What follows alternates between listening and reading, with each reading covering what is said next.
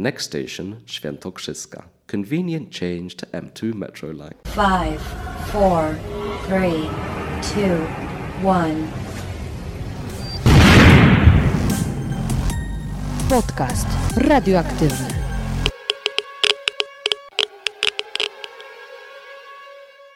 Dzień dobry, dzień dobry. Witam Cię w kolejnym odcinku podcastu radioaktywnego. Bardzo się cieszę, że nasza radioaktywna społeczność cały czas się rozrasta. Wiem, że wiele osób trafiło tutaj z Instagrama, na którym często mówię i zachęcam do słuchania podcastów.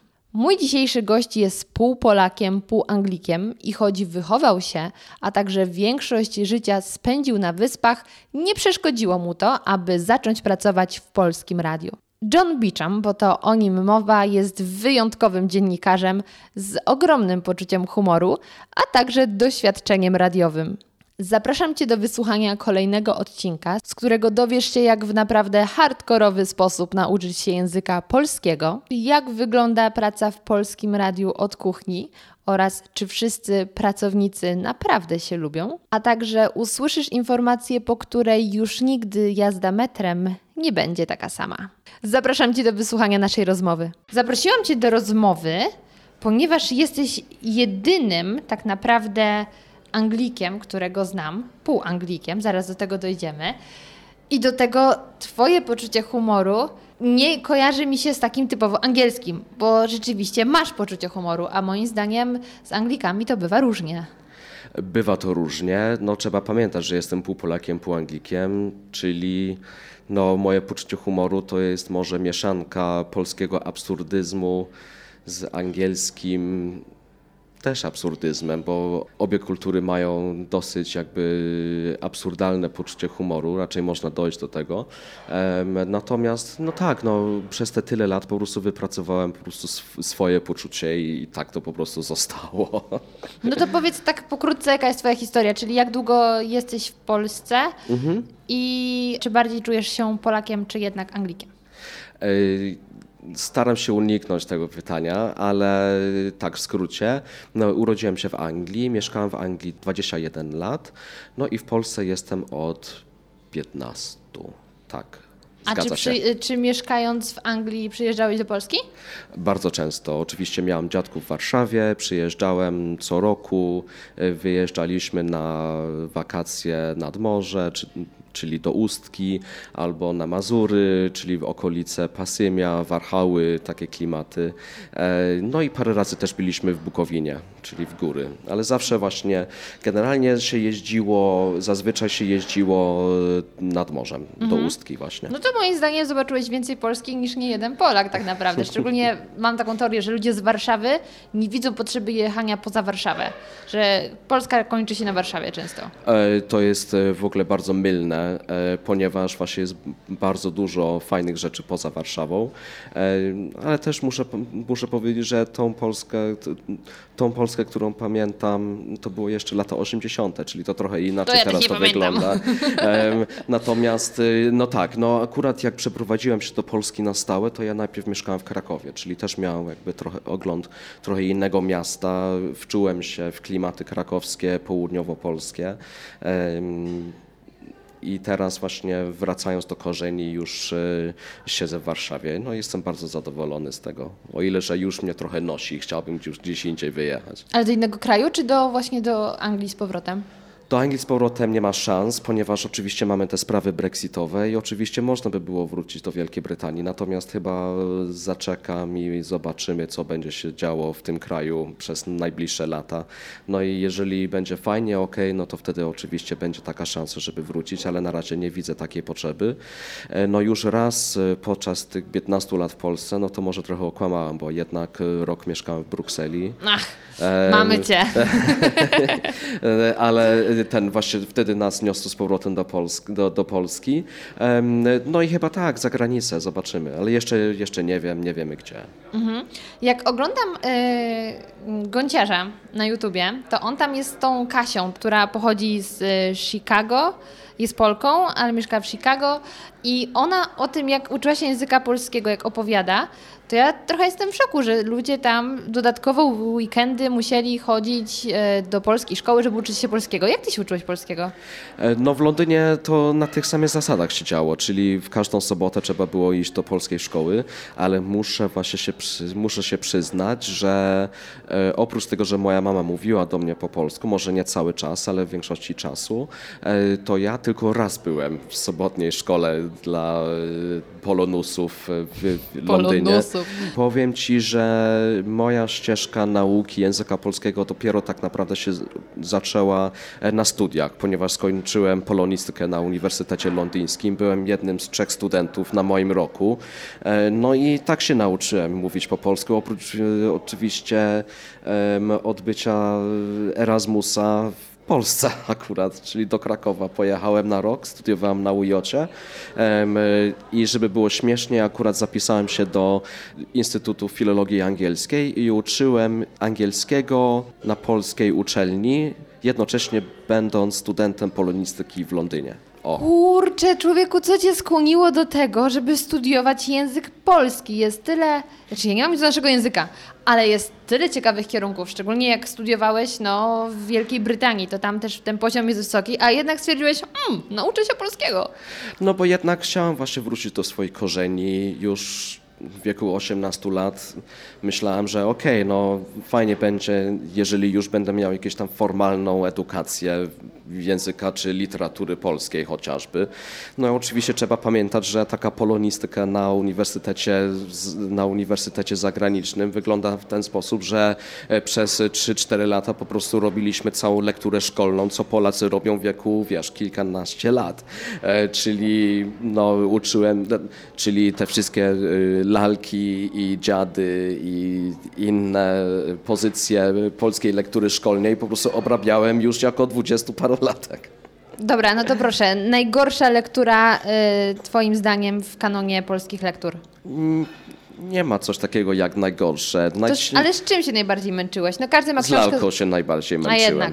A jednak. Ale że Łęcka to kutwa, czy, czy w ogóle nie, cały pomysł? po prostu ten, pozytyw, ten cały pozytywizm Prusa był bardzo ciężki do zniesienia.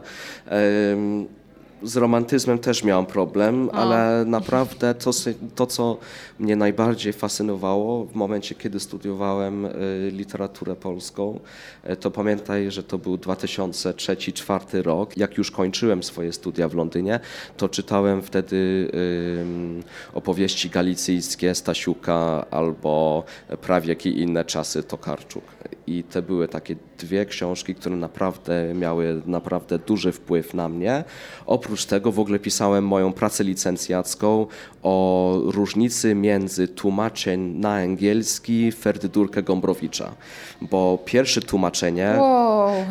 pierwsze tłumaczenie, trochę ciężkawo, nie? Trochę. E, ale y, pierwsze tłumaczenie Ferdydurkę po angielsku ukazało się w latach 60., ale to nie było tłumaczenie z, prosto z polskiego, tylko to było tłumaczenie tłumaczenia francuskiego z polskiego, czyli praktycznie wszystko, co Gombrowicz napisał w Ferdydurku zostało po pierwsze, nie wiem, zostało utracone w tłumaczeniu na francuski, a potem zostało jeszcze bardziej utracone z tłumaczenia z francuskiego na angielski. To może jeśli tak trochę potraciło po drodze, to bym w końcu zrozumiała, co autor miał na myśli. No, no ale nie, ale to bo już był taki absurd, że okay. to, to, tak naprawdę w ogóle stronę. nie było wiadomo o co chodzi. Na szczęście akurat jak byłem na studiach, e, to w, na początku lat 2000, czyli chyba w 2001 lub drugim chyba, ukazało się nowe tłumaczenie prosto z polskiego i to było pierwsze tłumaczenie z pol, prosto z polskiego Ferdydurkę na angielski, czyli po prostu patrzyłem na różne, e, różne akapity, różne zdania, które są i w pierwszym, pierwszej wersji i w najnowszej wersji i sobie po prostu zrobiłem taką, no, jak to się mówi, e, taką komparastykę. No, komparastykę czy coś takiego? Porównanie. Porównanie, o dzięki. Kurczę, powiem Ci, jeszcze bardziej Ci szanuję. Przebrnąć przez to i to w dwóch językach, jeszcze z francuskim po drodze.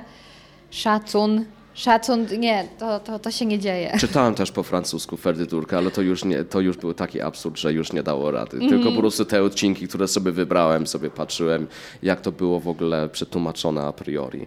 No ale to było ciekawe doświadczenie, to na pewno. Czyli tak, tak takie mam doświadczenie z polską literaturą. To powiedz mi, czy ty w którymkolwiek momencie swojego życia, jeszcze w Wielkiej Brytanii, przypuszczałeś, że zostaniesz dziennikarzem? Nie. To w ogóle moja historia z dziennikarstwem zupełnie wygląda tak zupełnie przypadkowo, e, ponieważ mieszkałem w Krakowie.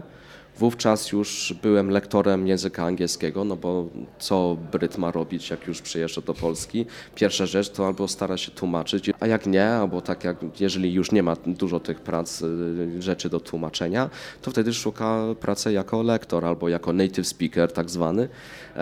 No i miałem właśnie kilka studentów y, prywatnych, y, a potem zrobiłem egzamin taki pedagogiczny CELTA i zacząłem uczyć na uczelni Wyższej Szkole Europejskiej w Krakowie i tam uczyłem przez 2-3 lata. E, Byłem lektorem angielskiego, ale też uczyłem takie praktyczne moduły na lingwistyce. To, zacząłem właśnie uczyć 2005, w 2006 pamiętam. Mam bardzo dobrego przyjaciela w Warszawie i nasze rodziny się znają od zawsze. E, I on też pracuje dla Polskiego Radia. To jest program piąty Polskiego Radia i to jest program dla zagranicy. E, Wówczas to nazywało się Radio Polonia. No i w pewnym momencie dostaję telefon od niego. e, Słuchaj, nie ma już korespondenta dla redakcji angielskiej w Krakowie. Może chciałbyś y, spróbować, zobaczyć, czy ci się podoba. E, Ja myślałam, kurczę, no to po prostu super, bo uczyłem tego języka angielskiego, ale chciałem czegoś więcej. Ten telefon po prostu spadł mi z nieba, no i od razu przyjechałem do Warszawy, spotkałem się z ówczesnym kierownikiem redakcji angielskiej. E, Dostałem sprzęt w formie takiego bardzo starego mikrofonu i kabel, a nagrywarkę miałem swoją, no bo A miałem... właśnie, bo już chciałam powiedzieć, to szacun, że tak szybko dostałeś sprzęt, ale to już mi się wszystko zgadza, bo też ja dostałam mikrofon, a dyktafon musiałam mieć swój. E, tak, no dyktafon miałem swój. No i co? I zacząłem po prostu nagrywać rzeczy i pamiętam ten swój pierwszy materiał i nadal właśnie myślę, kurczę, fajnie. Fajnie, że coś takiego zrobiłem, fajnie, zacząłem, że, że zacząłem takie rzeczy robić. A co tam zrobiłeś takiego? E, Zrobiłem, a akurat to nie, w ogóle nie pasowało do anteny, ponieważ e, spotkałem się z grupą takich tańcerzy z Walii, takie tak zwane Morris Dances i oni przyjechali do Krakowa na jakiś tam przegląd tańców ludowych albo jakiś tam totalny random, ale fajnie było w ogóle się z nimi zobaczyć, sp- spotkać się, em, nagrać i od razu właśnie czułem dryka do tego i myślałem, kurczę, ale fajnie w ogóle, że akurat jestem muzykiem, czyli takie podstawowe montowanie to już nie, nie stanowiło dla mnie żadnego problemu, em, bo miałem już tam jakby wyczucie w temacie. I, I od tego się zaczęło tak naprawdę. I wtedy pod koniec 2007 powiedziałam: OK, enough's enough, już nie będę uczyć, tylko już y, zapisuję się do radia już tak full time. E, No i przyjechałem do Warszawy, odnowiłem swoją umowę o współpracę za śmieszne pieniądze, ale co z tego. E, I, Y, Zamilknę, ale zgadzam się. no i, e, i myślałam, okej, dobra. No i wtedy ben, i, i zacząłem po prostu swoją przygodę jako, mm, jako korespondent w Krakowie dla redakcji angielskiej Polskiego Radia dla Zagranicy. No i wtedy po prostu tak stopniowo, stopniowo się budowało, czyli najpierw Kraków i to cały czas, potem dwa, trzy dni w tygodniu w Warszawie je- dojeżdżałem, jeszcze parę dni w Krakowie. Wówczas jeszcze znalazłem fuchę i przez prawie rok, coś takiego, e, pracowałem jako dyżurny tłumacz dla wagonów kolejowych Świdnicy, czyli w ogóle jeździłem do Świdnicy na parę dni w tygodniu. Czyli tak naprawdę przez 2-3 lata tak sobie robiłem objazdówki e, po Polsce. Tym bardziej, że będąc korespondentem w Krakowie też miałem świetną okazję, żeby zapoznać się z okolicą, okolicami Krakowa, bo kupiłem swój pierwszy samochód e, i Co to było? e, To był e, Golf Trójka. Oczywiście Kurczę, klasyk! Klasyk ściągnięty z Niemiec, oczywiście. Od razu mogłeś wyrywać. No, wiadomo, jeszcze, z- jeszcze z szyberkiem, słuchaj. To. Kurczę.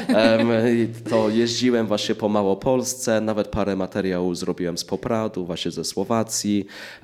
Nawet udało mi się przekonać ówczesnego kierownika redakcji, żebym dostał delegację i sobie pojechałem do Bratysławy, pod Bratysławę, jeszcze do Wiednia pojechałem samochodem, żeby zrobić materiały. To żyłeś um, lepiej niż polscy pracownicy. E, no powiedzmy, ale to były, wiesz, e, to były czasy, kiedy jeszcze były dotacje unijne, ten mhm. Euranet był taki um, program, który sponsorował. On program, jeszcze nie leci? Leci, ale chyba w jakiejś bardzo okrojonej formie, natomiast wtedy kasa płynęła i można było po prostu spokojnie spokojnie jeździć i zrobiłem taki europejski powiedzmy temat, e, bo zrobiłem cały materiał o porównanie win z Austrii z winami ze Słowacji. E, to już czyli... teraz rozumiem, dlaczego całkiem niedawno robiłeś też materiał o polskiej wódce. Coś e, jest na rzeczy. o wódce y, nagrywałem y, rzeczy o wódce, natomiast jeszcze ten, to był to dla pilotażu, czyli nigdy to się nie ukazało. To Ciekawe ten... dlaczego. no nie, no to spokojnie, spokojnie. Mamy to wszystko nagrywane i ewentualnie coś z tym będziemy robić.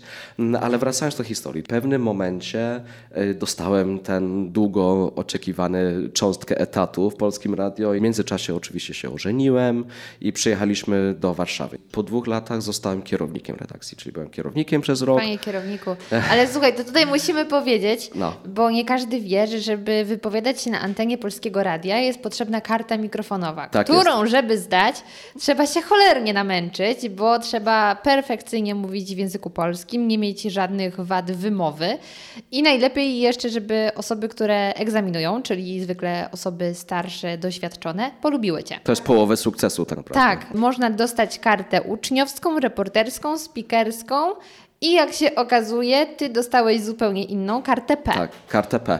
Karta P jak Polonia, czyli y, mam kartę, która mi pozwala prowadzić audycję na, na żywo w językach obcych. Oczywiście nie mówi w jakich językach, czyli tak naprawdę ta karta też mnie uprawnia do prowadzenia y, anteny w, języku rosyjskim, jakbym chciał, o ile, że nie znam rosyjskiego na tyle, żeby to zrobić.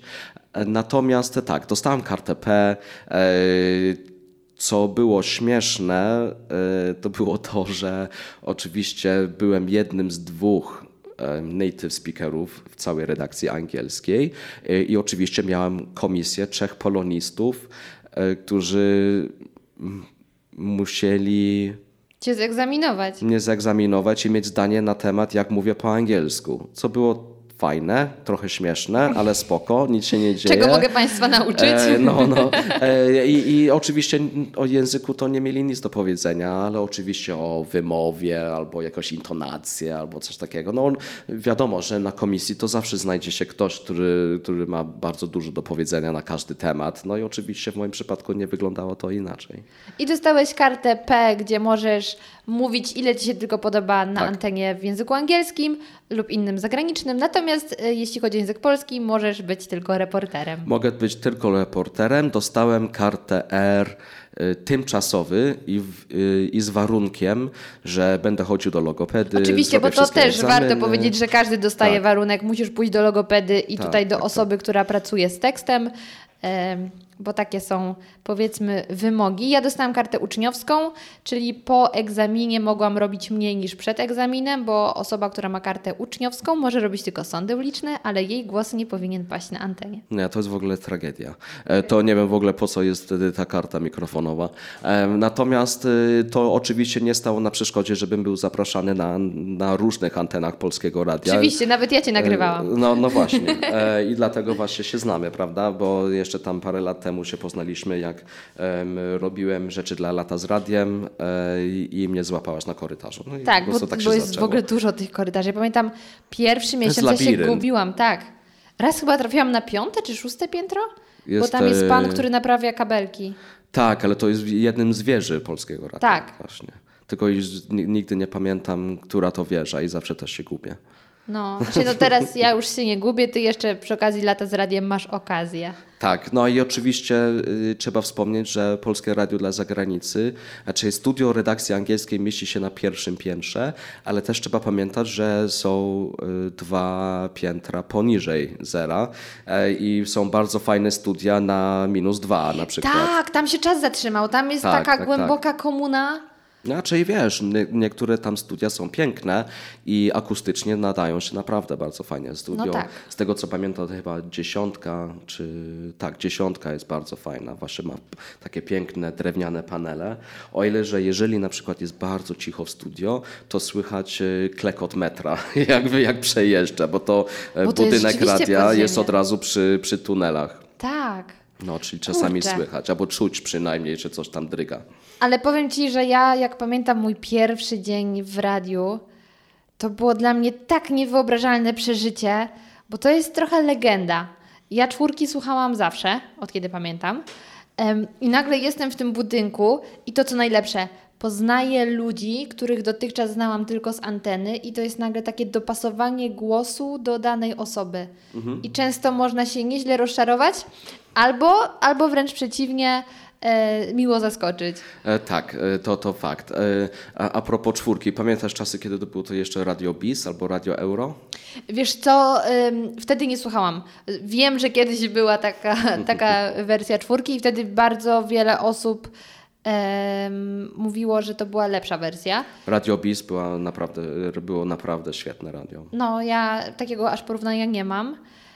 Y, Natomiast rzeczywiście spędziłam mnóstwo godzin z radiem. Nawet jak byłam w Hongkongu, tutaj jak był program nocny, to ja się budziłam, a zasypiałam przy popołudniowych wiadomościach i to było super. Fajnie, fajna sprawa. No, muszę Cię zapytać, bo jednak przez ponad 20 lat żyłeś w Wielkiej Brytanii i miałeś dostęp, myślę przede wszystkim do mediów brytyjskich, angielskich. Co Cię najbardziej zaskoczyło, kiedy miałeś już takie porównanie BBC, CNN kontra na przykład Polskie Radio? Nie miałem takiej wyrobionej opinii wtedy. Em, owszem, słuchałem BBC, słuchałem radia. Stosunkowo szybko odechciało mi się oglądać jakąkolwiek telewizję, e, nawet jeszcze mieszkając w Wielkiej Brytanii. Generalnie wtedy internet raczkował. To normalnie Były kiedyś takie czasy, pamiętam. to y, wtedy zazwyczaj kupowałem gazety i po prostu czytałem gazety. Teraz jak porównuję, no to przede wszystkim są inne formaty, bo y, na przykład jeżeli słucham BBC, to słucham BBC Radio 4, czyli czwórka brytyjska i to jest praktycznie tylko i wyłącznie słowo mówione. E, To jest odpowiednik odpowiednik tak naprawdę jedynki, naszej radiowej jedynki. Natomiast y, w jedynce jest o wiele więcej muzyki, te tematy są bardziej spłaszczone. e, Bardziej dla starszego odbiorcy też. No tak, ale Radio 4 też jest jakby, oni mają na przykład e, Today Program, co jest odnośnikiem na przykład sygnałów dnia, e, gdzie zaprasza się polityków i są rozmowy i są wiadomości i tak dalej. Tylko w polskim radio to zawsze jest jakaś muzyka leci i po prostu ja rano nie chcę słuchać muzyki, chcę słuchać albo wiadomości, albo newsy, albo jakieś tam coś, coś dzieje, prawda? E, Natomiast jeżeli chodzi o teatry, teatry radia, to są na, na Teatr Polskiego Radia naprawdę bardzo fajne rzeczy robi. W ogóle trzeba pamiętać, że jest zupełnie inna kultura radia w Polsce. W Anglii właśnie. jest tak trochę i, inaczej, po prostu Brytyjczycy trochę inaczej słuchają tego Ale radia. to znaczy, że mm, jeśli byśmy mieli porównać podejście Polaków do y, słowa mówionego, a do powiedzmy radiostacji typowo komercyjnych, to jak jest to w Wielkiej Brytanii? Bo u nas jednak jest tak, że każdy woli włączyć SK, RMFM, szybko posłuchać. Tak samo jest w Anglii, tak Okej. naprawdę. O ile, że BBC też ma bardzo fajnych stacji, które można słuchać, em, gdzie jest dużo takiej muzyki, em, właśnie z tego co, ale no tak, tylko to też chodzi o target, czyli do kogo właśnie te stacje nadają. I muszę powiedzieć, że w Polsce jakby te playlisty, które są grane na tych stacjach komercyjnych, chyba się nie zmieniły od lat, od dziesiątek lat. Po prostu cały czas non-stop kółko to samo. 80., lata Ta, nie, no to jest po 60. prostu już nie do, nie, nie, nie do trawienia.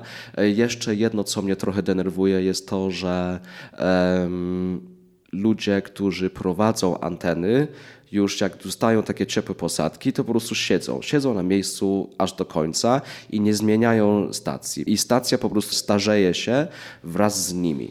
No ale też Em. prawda jest taka, że trudno jest tą stację zmienić, bo Ale na przykład powiem Ci, że można trochę inaczej do tego podejść. Na przykład wielkie... podcast. No, podcast to pierwsze, a na przykład zrobić to, co BBC robi, czyli e, te stacje są dedykowane e, szczególnym odbiorcom, czyli BBC Radio One to jest e, taka młodzieżowa stacja, gdzie masz najnowsze, najnowszą muzykę, najnowsi DJ-e, zawsze ktoś tam nowego się znajdzie i mówię, kogoś tam nowego się znajdzie, bo zawsze mają jakieś tam nowe DJ-e, jakieś nowe talenty.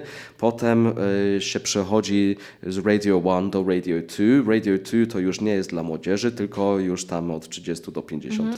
I, I ten i DJ-e przechodzą wraz ze, swojo, ze swoimi odbiorcami do już do, do kolejnych pasm, do, kol, do kolejnych, e, do kolejnych rozgłośni. W, ra- w ramach e, tego samego, oczywiście to tej samej firmy, to BBC tak robi. No i dzięki temu po prostu em, taki Chris Evans, czyli taki DJ em, z rudymi włosami, który jeszcze w latach 90. e, prowadził audycję śniadaniową BBC Radio 1, to wtedy przeszedł na Radio 2 i jakieś tam i teraz jest chyba w ogóle w innej rozgłośni, ale chodzi o to, że on jakby starzeje się wraz ze swoimi odbiorcami. A to jest przykład, super, ale y, właśnie no, moim zdaniem w Polsce tak nie jest, nie ze względu na to, że ludzie by nawet nie chcieli, tylko nie ma takich warunków, bo jak się przyjrzeć polskim y, stacjom radiowym, no to mamy wiadomo, polskie radio jest słowo mówione, ale też wejść do tego środowiska jest trochę trudno. Mhm. E, Natomiast jeśli chodzi o stacje komercyjne, to nie ma potrzeby aż tylu prowadzących. a nie, no oczywiście. Bo prowadzący ma rozpisane wejścia. On nawet nie wymyśla tych śmiesznych żarcików na bieżąco, tylko ma je napisane. Em, i, I tak naprawdę jego zadaniem jest rzucić żartem, puścić piosenkę i jeszcze powiedzieć, że jest do wygrania 500 tysięcy złotych. No jasne. I A nie czy ma ja teraz, y, no, no ma- masz rację, przepraszam, że wychodzę w słowo. Czyli to nie jest tak, że... Ym, Raczej zgadzam się z Tobą, ale ja w tym przypadku nie mówię raczej o stacjach komercyjnych, bo wiadomo, Mhm. że stacje komercyjne w Anglii działają w identyczny sposób. To Mhm. tutaj w ogóle nie ma, y, nie ma żadnych różnic.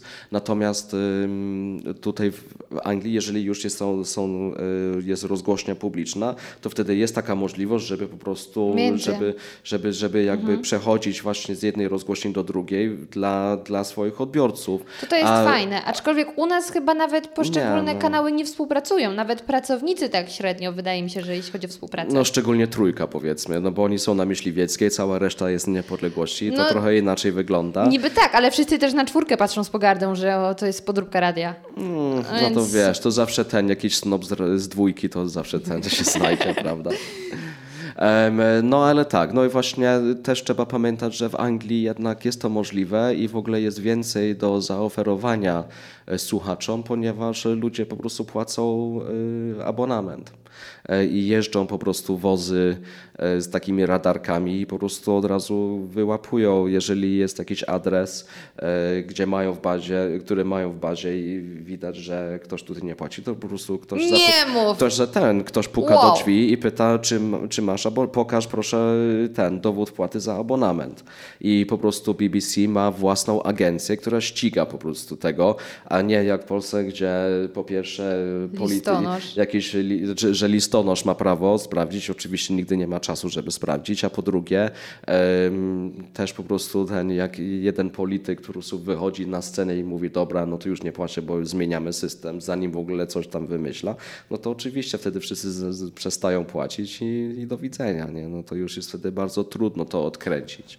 Em, natomiast e, rzeczywiście Ale oni to po falach radiowych jakoś sprawdzają? znaczy nie, no po prostu widać raczej, że jest jakby odbiornik jakiś włączony. E, po prostu po jakieś fale idą do jakiegoś domu i wtedy mogą, mają prawo zapukać i zapytać, no bardzo proszę pokaż e, licencję, tak zwany e, TV license. Nie? A czy w momencie, jak słuchasz przez internet, dalej jesteś zobowiązany do płacenia abonamentu? nie wiem, nie powiem, nie wypowiem się na ten Sprawdzają, temat. bo czy już- włączony iPhone? E, Nie, no wiesz, e, nie mam pojęcia, powiem Mhm. ci, bo już nie mieszkam w Anglii tyle lat, że na pewno dużo się zmieniało i po prostu nie wiem. Ale na pewno coś wymyślili. Na pewno tak. Mhm. Właśnie bardzo często, e, właśnie czę, często ludzie do mnie przychodzą i pytają, jak to wygląda w Anglii. Ja po prostu często nie wiem. Już, Mhm. już to tak dawno y, jestem w Anglii. Średnio raz na dwa lata, potem tylko przyjeżdżam na kilka dni, zobaczyć się z rodziną i wtedy wylatuję znowu. I wtedy jak już siadam w samolot do Warszawy, już jestem bardzo szczęśliwy, e, że nie muszę siedzieć w Anglii na co dzień. E, Czemu? Nie, no po prostu już, nie wiem, mam, e, mam taki Ludzie, stosunek... czy bardziej... Znaczy mam taki już stosunek do Wielkiej Brytanii, że już to nie jest moim domem. Owszem, jestem półanglikiem, zostałem wychowany w tej kulturze, natomiast ta kultura już staje się coraz bardziej obca dla mnie, dlatego po prostu bardziej już się utożsamiam z tym, co się dzieje tu. Też mnie to trochę denerwuje od czasu do czasu, e, natomiast y, to jest, tu jest mój dom na razie. A nie myślałeś nigdy, żeby ze swoim doświadczeniem, ze swoim stażem już radiowym spróbować e, właśnie sił w brytyjskich mediach? Nie. Bo konkurencja jest wielka. Em, nie mam takiego pomysłu, który by zadowolił brytyjskich słuchaczy, coś czuję. E, I jeżeli już coś robię, to moja siła leży w tym, że jestem anglojęzycznym producentem, makerem audio w Polsce, bo nas akurat jest strasznie mało e, w Warszawie, powiedzmy, i więcej ciekawych tematów ja mogę sam tutaj znaleźć, ponieważ no i je opisywać w języku angielskim, co wtedy mógłby być może ciekawe dla odbiorców Wielkiej Brytanii. Radiowcy, czy w ogóle ludzie, którzy pracują w radio, są wiele fajniejsi niż ci, którzy pracują w telewizji. Podcast radioaktywny.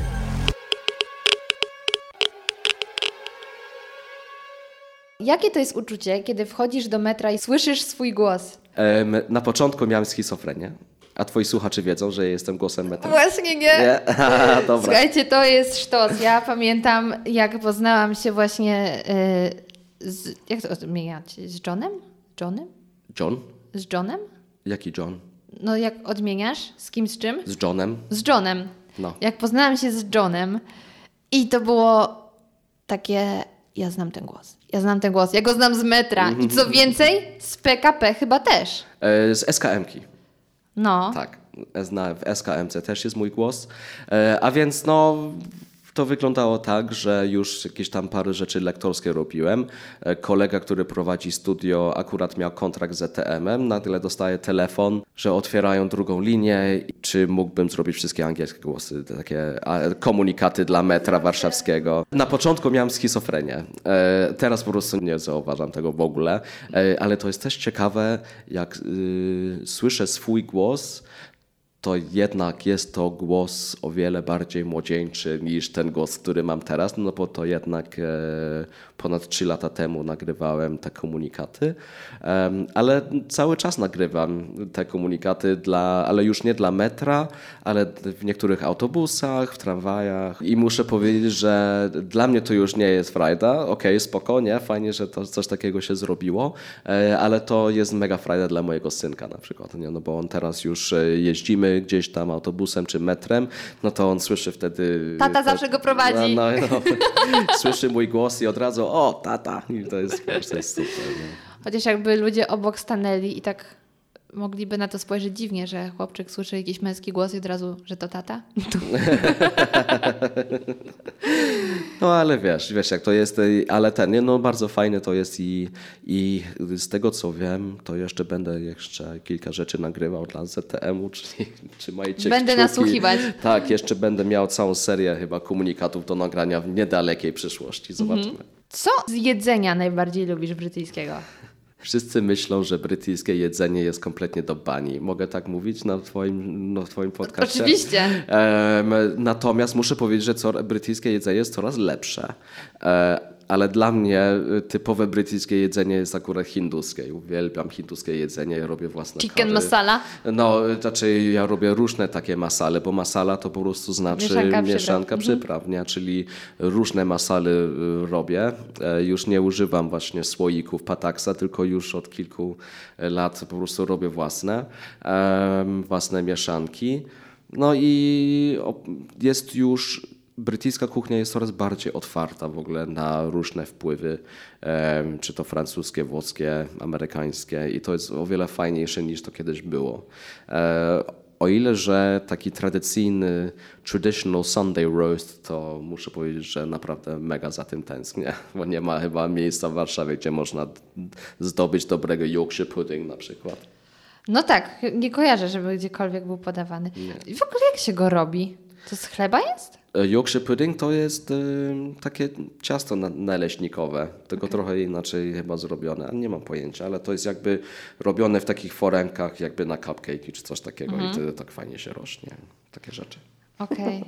A czy są jakieś takie tradycje albo zwyczaje twoje, nawyki, które są takie bardziej brytyjskie i na co dzień y, dalej ich używasz? E, Słucham BBC Radio 4 codziennie rano. A pijesz herbatę o tego- 17? E, nie, nie piję five o'clocku, ja po prostu piję, ja jestem bardziej kawoszem, Em, ale to nie znaczy, że nie piję herbaty. Dużo się pije herbat u nas w domu i oczywiście to musi być Earl Grey Twiningsa i nie tego Twiningsa, co się kupuje w Polsce, tylko e, to musi być dostarczone prosto z półek brytyjskich supermarketów, czyli jak ktoś A- przyjeżdża, a mój kurczę, zamk- szwagier mieszka w Wielkiej Brytanii, to jak przyjeżdża, to No czasami właśnie, jakąś herbatę. bo zamknęli Marks and Spencer. Y, To jest wielki mój ból. To jest, to jest naprawdę taka bolączka, że już nie ma Marks and Spencer's. To nie wiem co w ogóle, co mam. A co tam robić. kupowałeś? E, Kupowałem Marmite, czyli aha, no to to już jest brytyjskie, ale też kulinarne. No to jest taka pasta drożdżowa, która się daje na tostach. Pasta drożdżowa? Tak, to jest takie, takie czarne, Z drożdży z pasta? drożdży pasta. Czarna, jak smoła. I po prostu dajesz to tak ciut, ciut na tym. Na, A to przepraszam, jaki ma smak? Taki jak ostry, drożdże? jak drożdże, ale bardzo intensywny. Ale jest po prostu przepyszny. Em, co jeszcze kupowałem Marks Spencer's? Marmalade, marmolada. Ale co, Polska jest zła? Nie, ale marmalada brytyjska, na przykład z pomarańczy, z imbirem, takie fajne rzeczy. To rzadko w Polsce można wynajdywać takie rzeczy. E, jeszcze co kupowałem? No takie snacks, nie? Bombay Mix, czyli takie orzeszki, takie krakersy po hindusku robione. Oj, jadłabym. Też robione właśnie z monkey grama, raczej gram flour, jest po prostu mega fajne. E, I co jeszcze tam kupowałem? No, Mieli zawsze dobre ten, dobre wina. Całkiem dobrych Brytyjskie? cenach. Bry- nie, nie brytyjskie, ale No. tak w ogóle tam były fajne wina. O i właśnie co ważne, y, ja tam cydr kupowałem. E, Cydr brytyjski prosto właśnie z hrabstwa Somerset, czyli najlepszy cydr jaki może być i ja po prostu tam kupowałem ile się, ile wlazło, jeżeli były oczywiście na półce, bo to było dosyć popularne. Em, No i tam co jeszcze? No i chyba tyle tak naprawdę. Ciuchów nigdy nie kupowałem w Marks Spencer's, tylko jedzenie.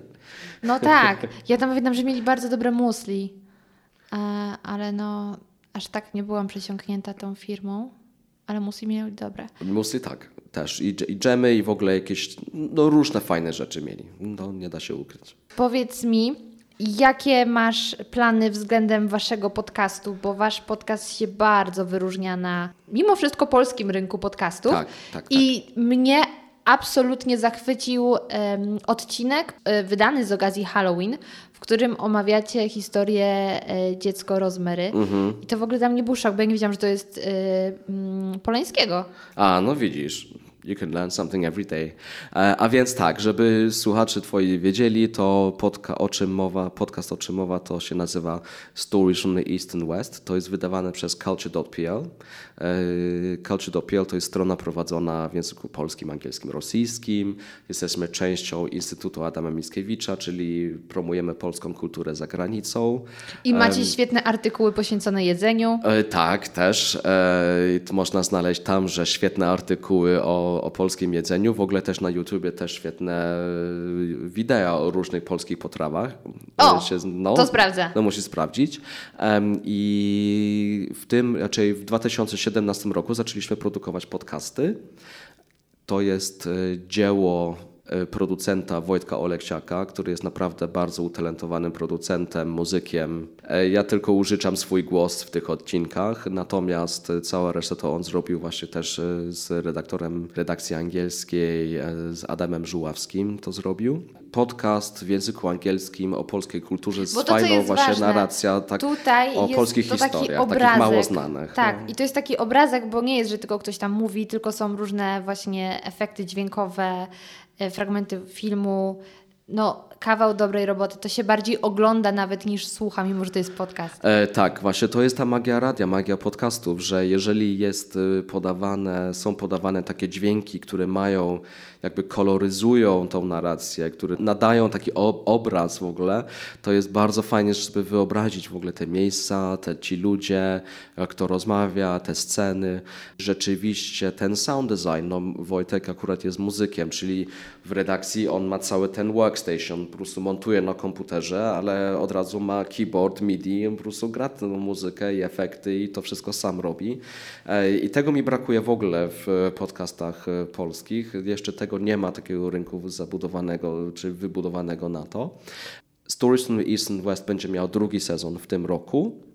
I w ogóle w tym roku też e, otworzyliśmy taki dział audio w Culture, e, w culture.pl i mamy ba wiele, wiele ciekawych atrakcji, które będą czekały słuchaczy w tym, e, w tym roku. Natomiast chcieliśmy coś takiego zrobić, co jeszcze w Polsce nie było. Chyba to nam się udaje w tym momencie, bo jest mało miejsc, gdzie można słuchać w ogóle rzeczy o Polsce w języku No angielskim. właśnie, a czy zagranica jest zainteresowana w ogóle Polską? Czy my w, co, w jakikolwiek sposób jesteśmy w stanie coś zaoferować reszcie świata? Jesteśmy i właśnie naszą rolą jest to, żeby ta świadomość była coraz większa.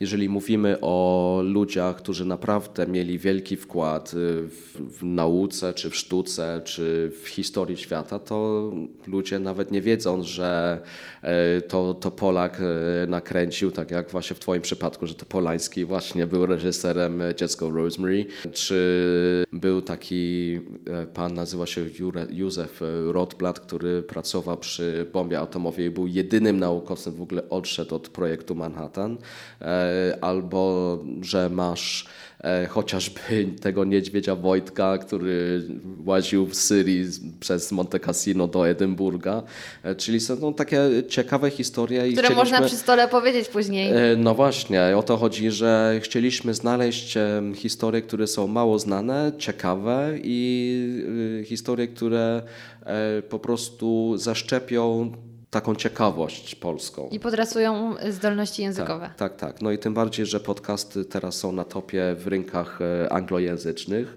e, to po prostu wydaje mi się, że to był bardzo dobry krok. Jeszcze na koniec przypomniało mi się pytanie, które miałam Ci zadać, bo em, dwa odcinki temu rozmawiałam z Łukaszem Głębickim o rzeczach, które zaskoczyły nas, zanim zaczęliśmy pracować w mediach, czyli e, rzeczy, o których nie mieliśmy pojęcia, zanim zaczęliśmy pracować w mediach. Więc moje pytanie, czy jest jakaś taka rzecz, która Ciebie bardzo zaskoczyła, kiedy już pracowałeś w mediach? Em, Takie media od kuchni. E, Tak, e, że radiowcy, czy w ogóle ludzie, którzy pracują w radio, są wiele fajniejsi niż ci, którzy pracują w telewizji. I że radiowcy są bardziej e, przystępni, można z nimi porozmawiać, można, nie ma takiej e, masywnej hierarchii. E, I to akurat na, z własnego doświadczenia mogę powiedzieć, że to tak jest na całym świecie. Po prostu radiowcy są tak może trochę skryci, bardziej introwertyczni, natomiast y, są o wiele bardziej otwarci y, i o wiele fajniej się rozmawia z radiowcem niż z osobą, która ma parcie na szkło. Ja tutaj muszę się z Tobą zgodzić. Y, Dlatego pamiętajcie, że jeśli macie do czynienia z radiowcem, to jest bardzo duża szansa, że to jest spoko gość No. lub gościuwa. No jasne. Dziękuję Ci bardzo za rozmowę. No to ja Ci dziękuję. Hej. I jak wrażenia? Czy niektóre fakty z życia radiowca trochę Cię zaskoczyły? Mam nadzieję, że miło spędziłeś czas i słyszymy się już niedługo.